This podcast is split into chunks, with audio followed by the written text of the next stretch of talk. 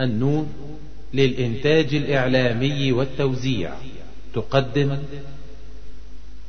أعوذ بالله السميع العليم من الشيطان الرجيم. بسم الله الرحمن الرحيم. إن الحمد لله نحمده ونستعينه ونستغفره ونستهديه ونعوذ بالله من شرور أنفسنا ومن سيئات أعمالنا. إنه من يهده الله فلا مضل له ومن يضلل فلا هادي له. وأشهد أن لا إله إلا الله وحده لا شريك له وأشهد أن محمدا عبده ورسوله. أما بعد فاهلا ومرحبا بكم في هذا اللقاء الطيب المبارك وأسأل الله عز وجل أن يجعل هذا اللقاء في ميزان حسناتنا أجمعين. موضوع الحديث اليوم موضوع أنا أهتم به كثيرا وأنا أعتبره من أهم الموضوعات التي يجب أن تنشغل بها الأمة. ولكن قبل البداية أحب أن أقدم بتقدمه لا بد منها. لفت الأنظار لكل الحضور في هذه الصلاة الطيبة المباركة. التذمر والضجر من الحر. والواقع يا إخواني أن الإنسان يجب أن يقف ويتفكر ويتدبر في كل الأحداث التي مرت قبل ذلك بأمتنا ليخرج منها بالعبرة. اسألوا أنفسكم لماذا نزلت الرسالة النبوية في بلد كمكة. ولماذا هاجر صلى الله عليه وسلم إلى بلد كالمدينة؟ والجو كما تعلمون حار والصحراء قاحلة والمياه نادرة والهواء ساخن. نحن بالكاد نستطيع أن نتحمل بضعة أيام نقضيها في العمرة أو في الحج. مع وجود التكييفات ومع وجود المراوح ومع وجود وسائل الرفاهية الكثيرة. الدعوة والأمة لا تنشأ إلا في جو صعب.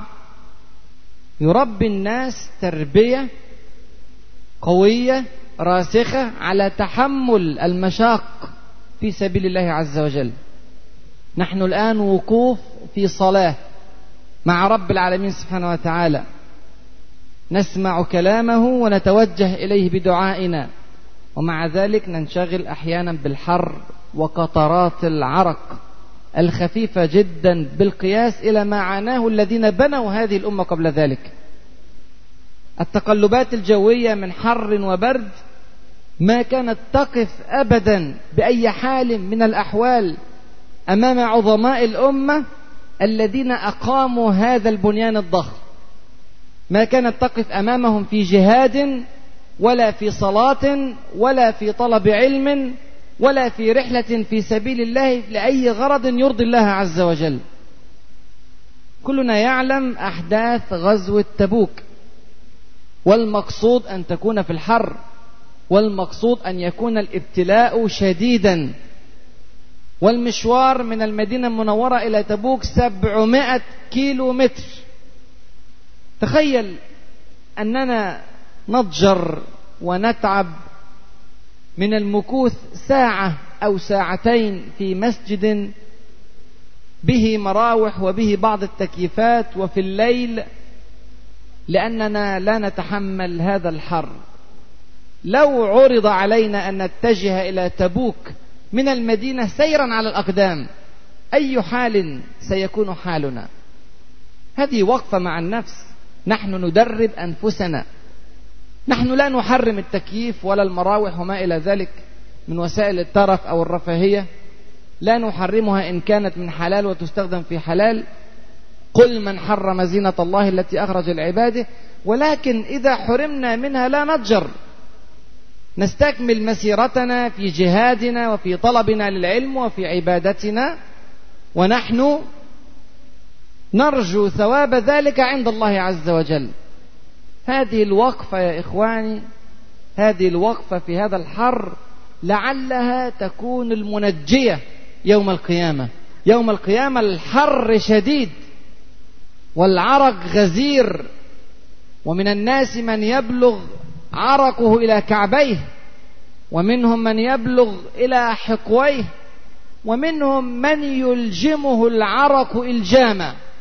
يغرق في عرقه وقفة في سبيل الله في هذا الحر قد تنجيك من حر يوم القيامة. قل نار جهنم أشد حرا. لما قال المنافقون لا تنفروا في الحر كان الرد قل نار جهنم أشد حرا. الصحابة رضي الله عنهم وأرضاهم قطعوا هذه المسافات في الحر الشديد وكذلك فعلوا في البرد الشديد. وكلنا يذكر قولة خالد رضي الله عنه وأرضاه. عندما قال ما ليلة تزف إلي فيها عروس أو أبشر فيها بغلام بأحب عندي من ليلة شديدة البرد في سرية من المهاجرين أصبح بهم أعداء الله. هذه أعظم لياليه. ليلة شديدة البرد شديدة الجليد. لماذا هذه الليلة أحب لياليه؟ لأنها في سبيل الله يصبح بها أعداء الله. هذا المجلس الذي تجلسونه الآن تحفه الملائكة وتغشاه الرحمة وتتنزل عليه السكينة ويذكرنا ربنا سبحانه وتعالى بأسمائنا وأعياننا في ملأ خير من هذا الملأ. أي نعمة؟ هذه نعمة كبيرة. لا يشغلنا قطرات عرق ولا يشغلنا تكييف لا يعمل ولا يشغلنا مروحة بعيدة في السقف ولا شدة زحام ولا كل هذه الأشياء التي أعد الانشغال بها من الترف. الترف يا إخواني مهلك. حقيقة. راجعوا تاريخ الأمم السابقة.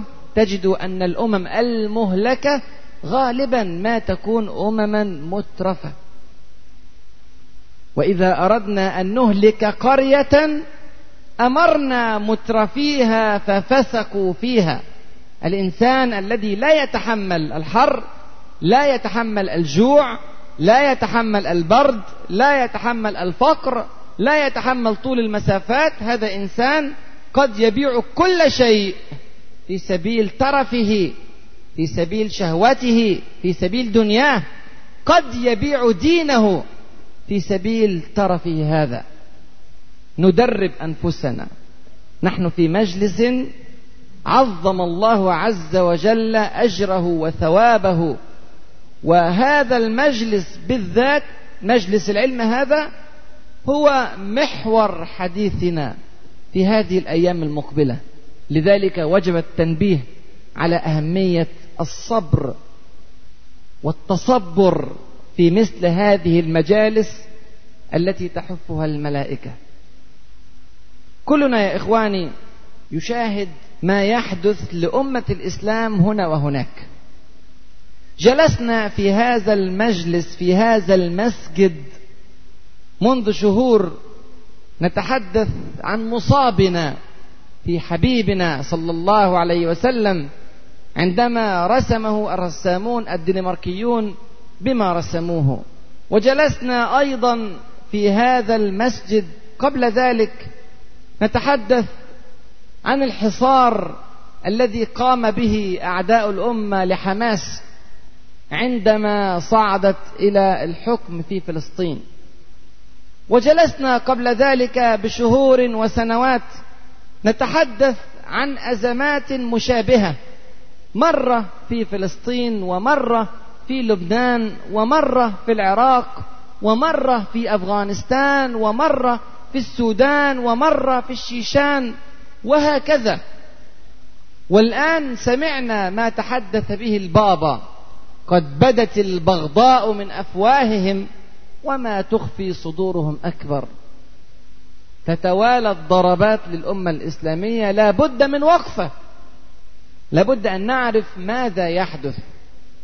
كنا قد حللنا أسباب ضعف الأمة الإسلامية التي تجرئ عليها عدوها بهذه الصورة في محاضرات سابقة. آخذ امرا واحدا من هذه الأمراض. أشعر أننا لو عالجناه لكانت البداية الصحيحة إن شاء الله رب العالمين. أنا منشغل هذه الأيام وقبلها بدراسة كيف تبنى الأمم. سواء كانت هذه الأمم أمة إسلامية أو أمة غير إسلامية هناك سنن ثوابت. هناك بعض الفروقات بين أمة الإسلام وغيرها من الأمم وهي فروق هامة. لكن هناك قواعد عامة تطبق على كل الأمم. كيف تبنى الأمم؟ كيف تتحول أمة ضعيفة إلى أمة قوية؟ كيف تتحول أمة تابعة إلى أمة متبوعة؟ كيف ترفع أمة عن كاهلها الظلم والاستبداد والقهر؟ كيف بنيت أمة الإسلام؟ وكيف بنيت الأمم المعاصرة لنا من غير أمة الإسلام؟ سنن ثوابت. أراجع في هذه الدراسة الدول المعاصرة لنا إسلامية كانت أو غير إسلامية التي تحولت في خلال خمسين سنة أو ستين سنة من دولة ضعيفة فقيرة مهيضة الجناح إلى دولة قوية لها كلمة مسموعة في العالم. ندرس في هذه التجارب مثلا تجربة كوريا الجنوبية تجربة اليابان تجربة ألمانيا تجربة أمريكا تجربة ماليزيا تجربة إيران. بل ندرس تجربة إسرائيل التي زرعت في باطن البلد الحبيب فلسطين. نسأل الله عز وجل أن يحررها كاملة. هناك سنن ثوابت. هناك عوامل مختلفة كثيرة تؤدي إلى بناء أمة.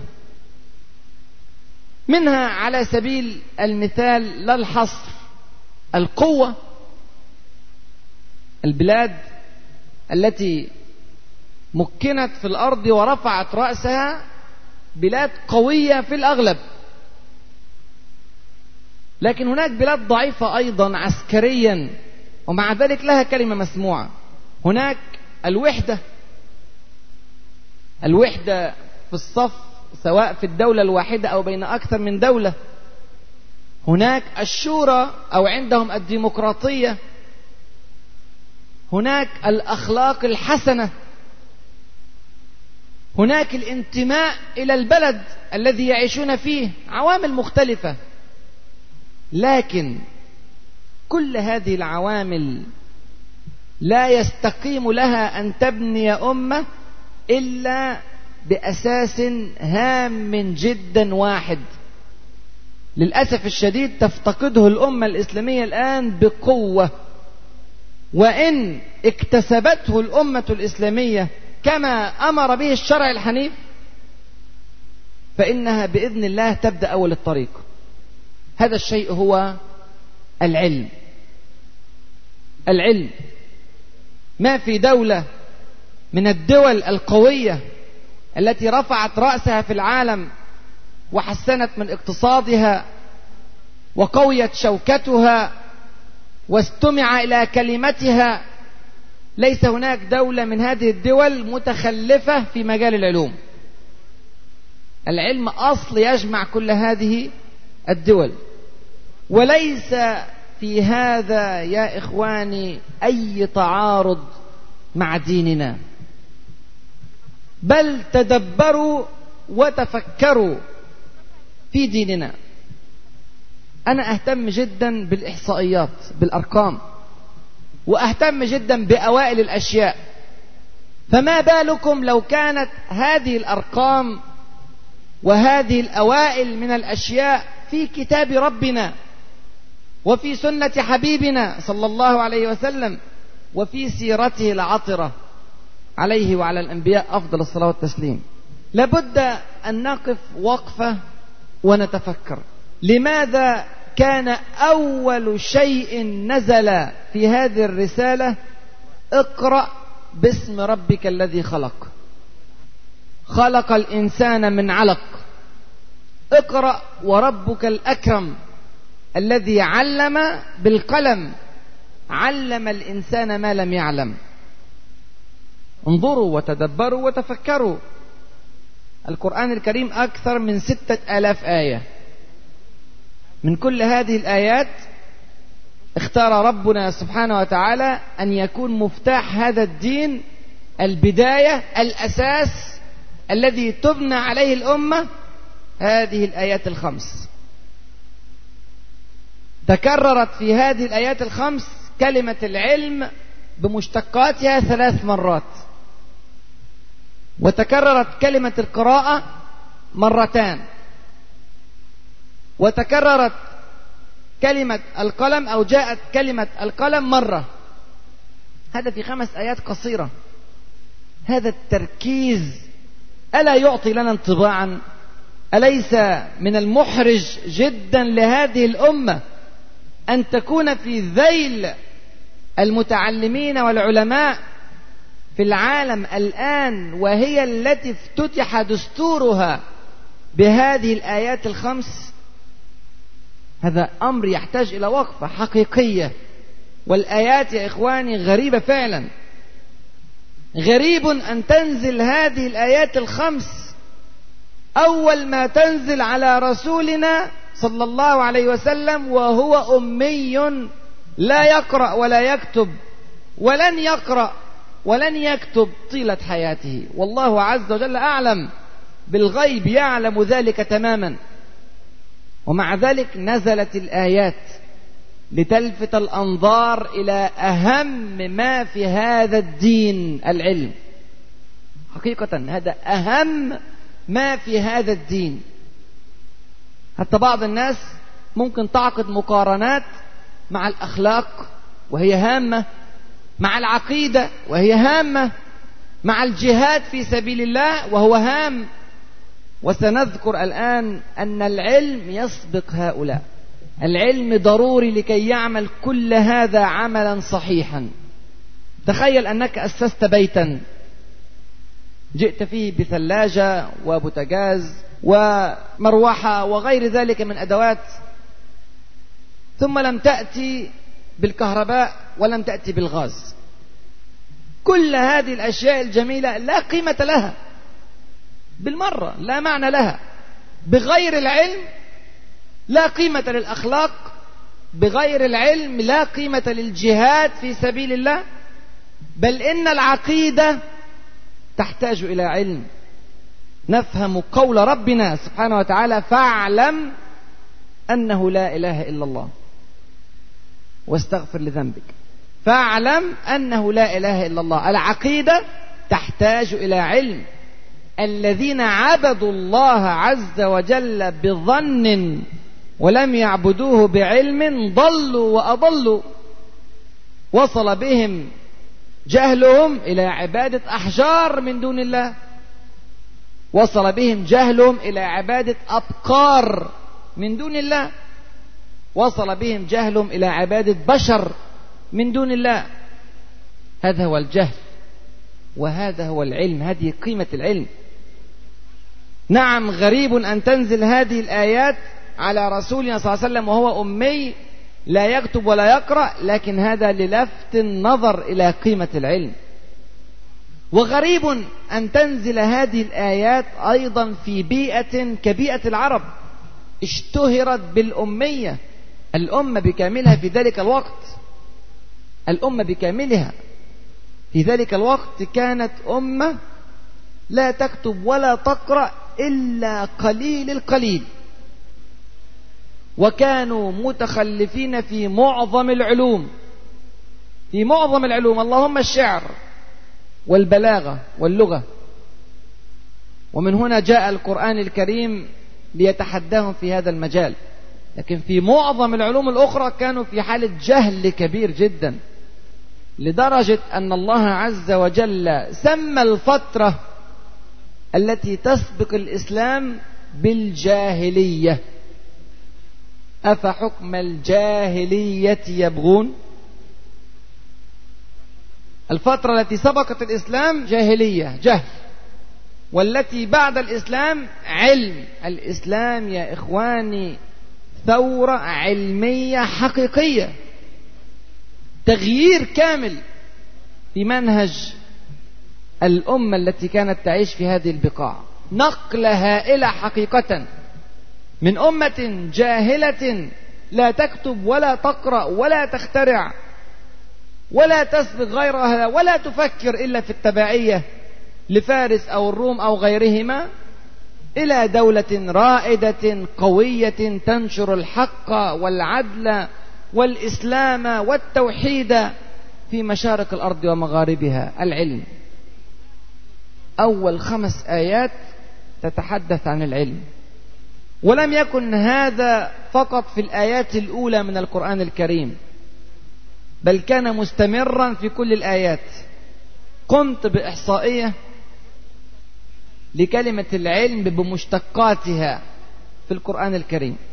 ففوجئت مفاجأة كبيرة جدا. كلمة العلم يا إخواني كلمة العلم هي أكثر كلمة جاءت في كتاب الله عز وجل بعد لفظ الجلالة. وهذه إحصائية لها مغزى ولها معنى. التركيز على كلمة العلم بهذه الصورة ليس أمرا عشوائيا أبدا حاشا لله. إن كل شيء خلقناه بقدر. كل كلمة محسوبة. كل كلمة في مكانها. العلم بمشتقاته أتى في القرآن أكثر من سبعمائة مرة. سبعمائة تسعة وسبعين مرة بالضبط. تخيل. القرآن الكريم عدد الصور بتاعته 114 سورة يعني تقريبا أكثر من سبع مرات في السورة الواحدة. طبعا في صور بتيجي فيها أكثر وفي صور أقل لكن المتوسط سبع مرات في السورة. أي تكريم للعلم؟ العلم بهذا المعنى أساس حقيقي لبناء الأمة وأساس حقيقي لدخول الجنة. من سلك طريقا يلتمس فيه علما سهل الله له به طريقا إلى الجنة. كل واحد فيكم جاي من مكان معين مكان بعيد أو قريب. المشوار بتاعك لحد هنا هذا طريق للجنة. صبرك في هذا المكان هو صبر لدخول الجنة. هكذا تصريحا. حديث البخاري ومسلم. من سلك طريقا يلتمس فيه علما سهل الله له به طريقا إلى الجنة. هذه واحدة. أول ما نزل يختص بالعلم. وأكثر كلمة بعد لفظ الجلالة العلم بمشتقاته. وراجعوا أيضا أول ما خلق آدم عليه السلام. واضح في القصة أن هناك لفت نظر لشيء واحد فقط هو العلم. إذ قال ربك للملائكة إني جاعل في الأرض خليفة. قالوا أتجعل فيها من يفسد فيها ويسفك الدماء؟ ونحن نسبح بحمدك ونقدس لك. قال إني أعلم ما لا تعلمون. وعلم آدم الأسماء كلها. ثم عرضهم على الملائكة. فقال أنبئوني بأسماء هؤلاء إن كنتم صادقين. قالوا سبحانك لا علم لنا إلا ما علمتنا إنك أنت العليم الحكيم. قال يا آدم أنبئهم بأسمائهم. فلما أنبأهم بأسمائهم قال ألم أقل لكم إني أعلم غيب السماوات والأرض وأعلم ما تبدون وما كنتم تكتمون. في أربع آيات تكررت كلمة العلم بمشتقاتها ثمان مرات. والفضيلة الوحيدة التي ذكرت في الآية ترفع قدر آدم عليه السلام على الملائكة فيسجد الملائكة له تكريما وتعظيما كما أمرهم ربهم. سبحانه وتعالى هي فضيلة العلم. لم يسبقهم بطول قيام ولم يسبقهم بكثرة تسبيح ولم يسبقهم بطاعة مطلقة لله عز وجل. كل ذلك هام جدا لكن الملائكة تتفوق فيه. لكن قضية العلم والعلم الذي تعلمه آدم هذا علم خاص جدا سنذكره إن شاء الله في المحاضرات القادمة. ليس علما شرعيا فقط ولكنه كان علما حياتيا أيضا. وسنتحدث عنه إن شاء الله بعد ذلك. لما بدأ للملائكة أن هذا الخلق الجديد يتميز عنهم فعلا بأمر لا يستطيعونه إلا بتوفيق من الله عز وجل أطاعوا ربهم سبحانه وتعالى وسجدوا لآدم تكريما له لهذا الخلق الجديد الذي يتميز بالعلم والذي سيكون خليفة في الأرض. ماذا لو تخلى أولاد آدم عليه السلام عن العلم؟ افتقدوا مؤهلات الخلافة في الأرض. الذي يكون خليفة في الأرض الذي يسود ويقود الذي يتبع لابد أن يتصف بالعلم من أول الخلق. وهذه الحقيقة بارزة وواضحة وذكرها لنا ربنا في كتابه سبحانه وتعالى. كل شيء في ديننا واضح تمام الوضوح هذا الضغط على هذا المعنى هو للفت أنظار المسلمين إلى أسباب القوة والتمكين والسيادة والريادة.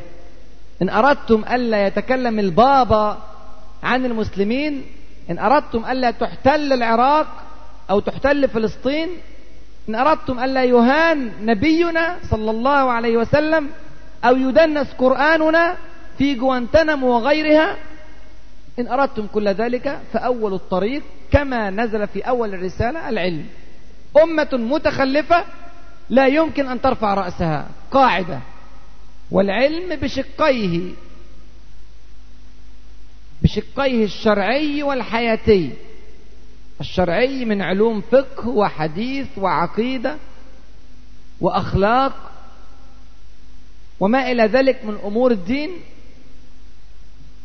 وحياتية كالطب والفلك والهندسة والصناعة والزراعة والجغرافيا والنووية العلوم النووية وما إلى ذلك من علوم تحتاجها الأمة بل تحتاجها البشرية بصفة عامة. هذه قواعد. أول ما خلق الله عز وجل. ماذا خلق؟ القلم. أليس في هذا إشارات؟ أول ما خلق القلم وأول من خلق من البشر آدم رفعه بالعلم وأول شيء نزل في الرسالة العلم. أليست كل هذه إشارات إلى قيمة العلم؟ الأخلاق تحتاج إلى علم. ذكرنا أن العقيدة تبنى على العلم. إن عبدنا الله بجهل أشركنا معه غيره وما أكثر من أشرك بالله عز وجل لأنه لا يتبع العلم الصحيح. الأخلاق أيضا تحتاج إلى علم. من الممكن أن تتغير المعايير تماما ويصبح الخلق الحسن سيئا وقبيحا والخلق السيء حسنا وجميلا إذا اختفى العلم. المعايير تختل. وما أكثر الأخلاق التي تعتبر الآن أخلاق حسنة؟ وهي أخلاق سيئة في الأصل والعكس. يصبح مثلا الجبن حكمة. يصبح الاختلاط والفجور حرية. يصبح الطعن في الدين فكر. هكذا تتغير العلوم أو ينتشر الجهل بين المسلمين تكثر المساوئ في كل شيء حتى في الأخلاق. الجهاد الجهاد يحتاج إلى علم. الجهاد ذروة سلام الإسلام لا يكون الجهاد جهادا إلا بعلم. والذي يجاهد في سبيل الله وهو مخلص في جهاده ولا يتصف بالعلم قد يضل ويضل وقد يصل الأمر إلى خروجه من الدين وهو مجاهد. سبحان الله. وما فتنة الخوارج عنا بخافية خوارج يحتقر أحدنا صلاته إلى صلاتهم وقيامه إلى قيامهم وصيامه إلى صيامهم وقراءته للقرآن إلى قراءتهم. هم متفوقون في هذه المجالات التعبدية. وهم مقاتلون مضحون بأرواحهم. إلى أعلى درجات التضحية. يقاتلون بأعداد قليلة الأعداد الكثيرة ولا يرهبون. ولكن ضاع منهم العلم. فقاتلوا في سبيل قضايا فاسدة. فخسروا خسرانا مبينا. حتى قال صلى الله عليه وسلم في وصفهم يخرجون من الدين كما يخرج السهم من الرمية. يعني إيه الرمية؟ الرمية مش القوس نفسه لا. الرمية هي الشيء اللي بيترمي. يعني الغزال أو الماعز أو الشيء اللي اترمى بالسهم. فتخيل سرعة السهم اللي ممكن تنضرب وتخرج من داخل الغزال. تعدي الناحية التانية. سرعة رهيبة. هكذا خروجهم من الدين. مع شدة تعبدهم وتضحيتهم بأرواحهم. واقرأوا أشعار عبد الرحمن بن ملجم أشقى الآخرين وهو يقتل عليا رضي الله عنه وأرضاه. وهو يتقرب بهذا القتل إلى الله عز وجل ويرجو بهذا القتل الجنة. انظروا إلى تلبيس إبليس. الجهل خطير. فعلا. كلما ازداد الجهل كلما اقترب يوم القيامة. إن من أشراط الساعة أن يرفع العلم ويثبت الجهل ويشرب الخمر ويظهر الزنا. هذه من علامات يوم القيامة.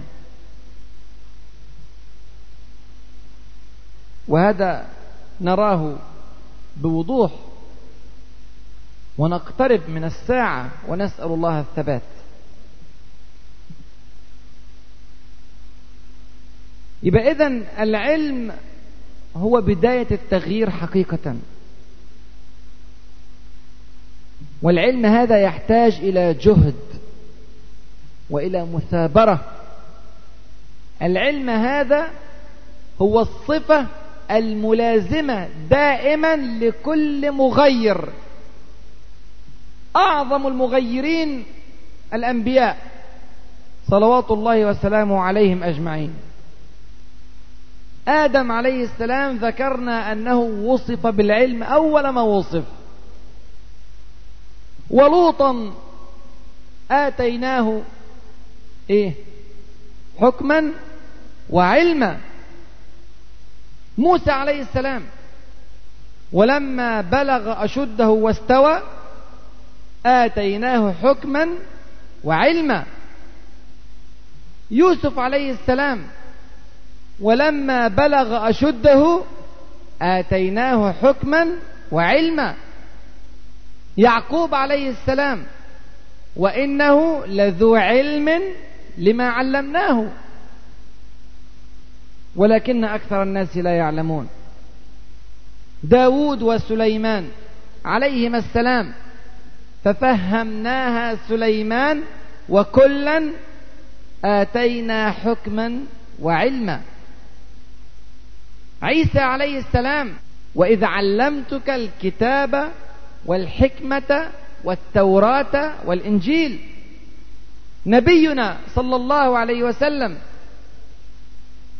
وعلمك ما لم تكن تعلم وكان فضل الله عليك عظيما.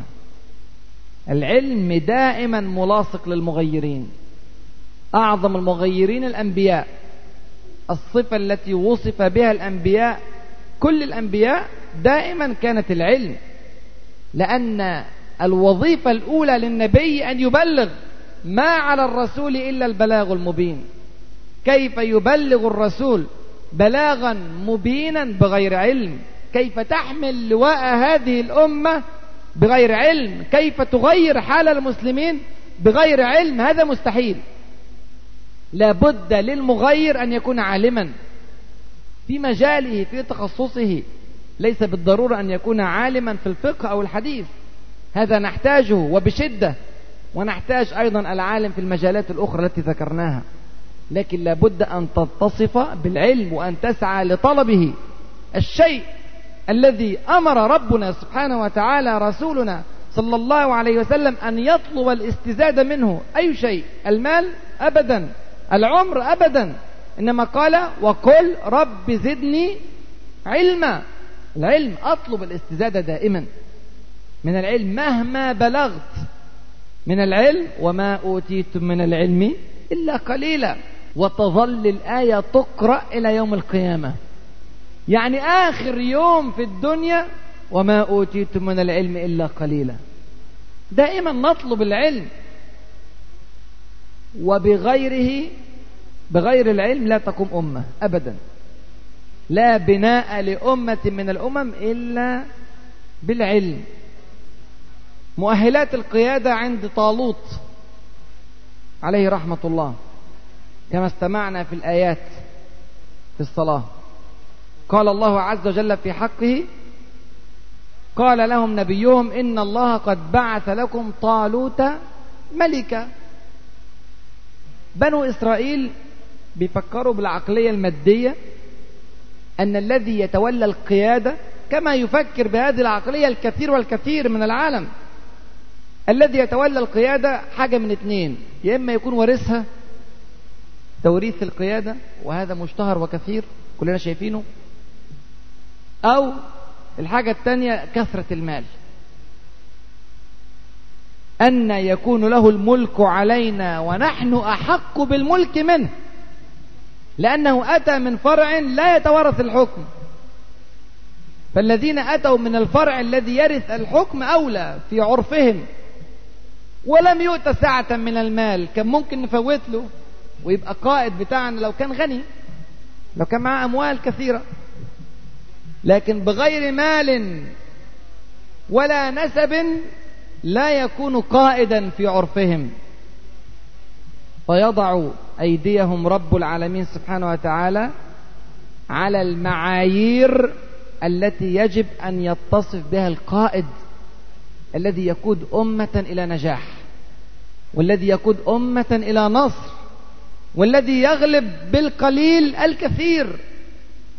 قال إن الله اصطفاه عليكم وزاده بسطة في العلم والجسم. العلم أول شيء والجسم القوة والقوة بكل أنواعها. هو يقاتل بجسمه في ذلك الوقت ويدخل في ذلك قوة السلاح في أي زمن. يدخل فيها الآن الدبابة والطائرة والسلاح النووي والصاروخ البالستي وما إلى ذلك من أنواع القوى المختلفة. لكن قبل القوة لابد من العلم. بغير العلم لا تستطيع تصنيع قوة. وبغير العلم الشرعي وعلم الأخلاق لا تستطيع صرف هذه القوة في مكانها الصحيح. بل تطغى وتتجبر وتظلم. العلم أولا. لا بد من العلم لبناء الأمة. هذا أصل. حتى في عالم الجن يرفع صاحب العلم. قال عفريت من الجن أنا آتيك به قبل أن تقوم من مقامك. قال الذي عنده علم من الكتاب أنا آتيك به قبل أن يرتد إليك طرفك الذي عنده علم شوف التوصيف واضح. لماذا تميز هذا عن ذاك؟ ليس بقوة بدن ولا بسرعة انطلاق ولكن بالعلم. قال الذي عنده علم من الكتاب. أنا آتيك به قبل أن يرتد إليك طرفك. عشان كده سليمان عليه السلام عندما ذكر غلبة مملكته ودولته على مملكة سبأ قال وأوتينا العلم من قبلها وكنا مسلمين. العلم شوف قد إيه القدر الذي أعطي للعلم لكل الأنبياء لكل المغيرين لكل القادة في الإنس وفي الجن حتى في عالم الحيوان. الحيوان المعلم غير الحيوان غير المعلم. يسألونك ماذا أحل لهم؟ قل أحل لكم الطيبات وما علمتم من الجوارح مكلبين تعلمونهن مما علمكم الله. فكلوا مما أمسكنا عليكم. نأكل مما أمسكت الجوارح المعلمة ولا نأكل مما لم تمسك الجوارح غير المعلمة. هذا واضح جدا. بناء الدين من أوله إلى آخره قائم على العلم. العلم نوعان. كما ذكرنا منذ قليل علم شرعي وعلم حياتي. هذه العلوم العلوم الشرعية والعلوم الحياتية تنقسم بدورها إلى نوعين. وأذكر هذه الأنواع ونختم اليوم إن شاء الله ونكمل بإذن الله في الدروس القادمة كيف يتحرك المسلمون لهذا العلم؟ ما هي الطريقة؟ ما هي الوسيلة؟ ما هو الجهد الذي يجب أن يبذل لتحصيل هذا العلم؟ ونتعرف على جهود علمائنا الذين بنوا حضارة غطت مشارق الأرض ومغاربها بالحق والعدل والإسلام. العلم الشرعي والعلم الحياتي ينقسم بدوريه إلى نوعين. إلى علم فرض عين وإلى علم فرض كفاية. يعني إيه الكلام ده؟ فرض عين أي يتعين على المسلم أن يعرفه. في بعض العلوم في العلوم الشرعية يتعين علينا جميعا أن نعرفها.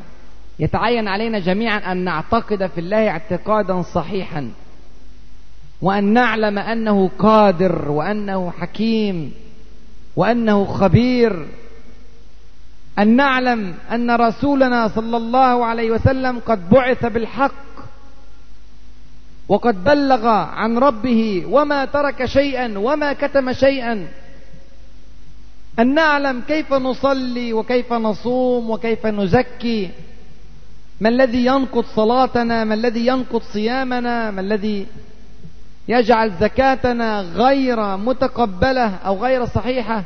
ما الذي يجب أن نعرفه في أمور العمرة والحج لمن يعتمر أو يحج؟ وأمور الحلال والحرام؟ وبعض الدقائق لبعض المتخصصين. يعني مثلا لو أنك تاجر لابد أن تعرف فقه التجارة. حتى لا تقع في حرام وأنت لا تعرف. لو أنك طبيب لابد أن تعرف فقه الطب الذي تعالج به لئلا تضع المريض في حرج شرعي وأنت لا تعلم. وهكذا. هذا فرض عين على المسلمين جميعا أو فرض عين على بعض المسلمين. فرض عين على بعض المسلمين الذي تخصص في مجال لابد أن يبدع فيه. أما فرض الكفاية فهو إن قامت به بعض أفراد الأمة كفت غيرها. يعني على سبيل المثال الهندسة. مثلا فرض كفاية. لابد أن تخرج الأمة من أبنائها عددا من المهندسين يكفو حاجتها. إن أفرزت الأمة هذا العدد رفع الإثم عن الأمة ونجت في هذه النقطة. وإن نقص عدد المهندسين في البلد المسلم أثم الجميع حتى يخرج العدد الكافي للبلد.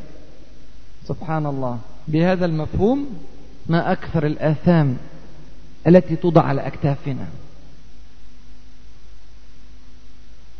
أحيانا كثيرا نفكر في العلوم كعلوم شرعية فقط. لكن أيضا العلوم الحياتية لابد أن توضع في الصورة مع العلوم الشرعية وسنفرد لها بإذن الله محاضرة خاصة. الشاهد من الأمر أنك يتعين عليك في نفس الوقت نوعان من العلوم. يتعين عليك علم عام لابد أن يعرفه الجميع ويتعين عليك علم خاص في مجال تخصصك. من هذا المنطلق لا يستقيم لطالب رفعة لهذه الأمة أن يكون فاشلا في مجاله وهو يطلب العلو والسمو لأمة الإسلام ويدعو الله مبتهلا في كل دعائه أن ترفع الغمة وأن يرفع الاحتلال وأن تسود الأمة ويحكم بالقرآن ثم هو متخلف في مجال صنعته أو في مهنته أو في علمه الذي وكل به. هذا العلم فرض عين عليه دلوقتي. المهندس لابد أن يكون عالما بهندسته. الكيميائي كذلك المدرس كذلك. الطبيب كذلك كل مهنة. إن كنت ضعيفا فيها فأنت من أسباب ضعف الأمة بصفة عامة وأنت آثم. تحمل إثما كبيرا بحجم التقصير الذي قصرت فيه. وإن فشلت الأمة كما ذكرنا في إخراج العلماء الذين يكفوا حاجتها إن فشلت الأمة في ذلك أثمت الأمة بكاملها وتخلفت في ركب الحضارة وقادها غيرها ووقعت في الأزمات والمشاكل وسقطت من عيون الآخرين فانتهكوا حرماتها واحتلوا أراضيها وسلبوا ثرواتها وضاعت الأمم بين أقدام الغزاة. الطريق يا إخواني واضح. هذه الدروس ليست دروس موعظة ولكنها دروس بناء للأمة. تحتاج أن تأخذ المعلومة وتنطلق للعمل بسرعة. الموت يأتي بغتة. لو ضاع من العمر قبل ذلك عشر أو عشرين أو ثلاثين سنة في غير علم ابدأ الآن في مجال تخصصك. مفيش حاجة اسمها واحد خلص البكالوريوس بتاعه وقفل على كده. في حاجة اسمها دراسات عليا. في ماجستير وفي دكتوراه. في تفوق في إبداع. في سبق في اختراع. في قيادة للآخرين. تذكروا قصة الدنمارك والمقاطعة مع الدنمارك. كلنا قاطعنا الدنمارك الحمد لله. لكن الدنمارك بتصنع إيه؟ بتصنع جبنة وزبدة وفراخ.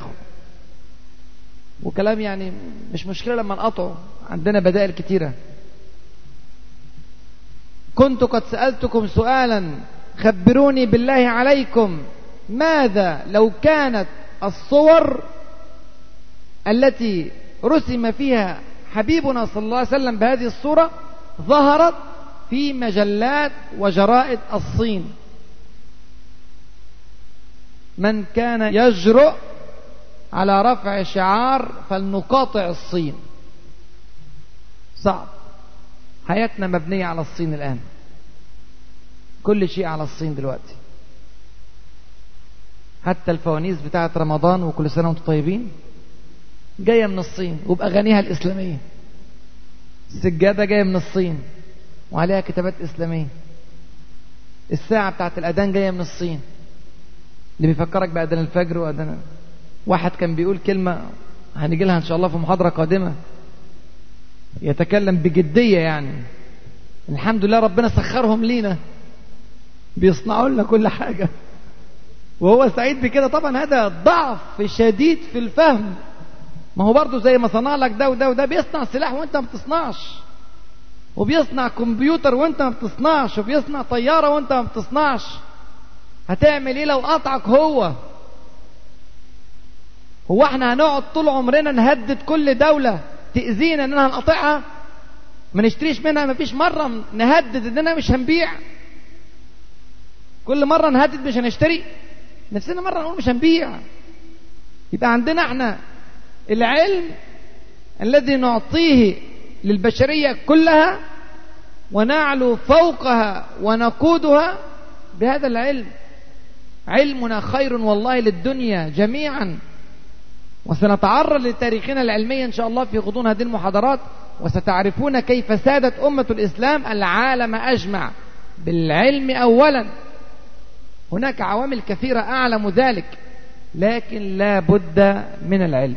خلاصة القول إخواني في هذه المحاضرة خلاصة القول أن الأساس الأول الذي بنيت عليه أمة الإسلام والذي بنيت عليه الأمم الأخرى في زماننا وفي الأزمان السابقة كان أساس العلم. بغيره لا تقوم أمة.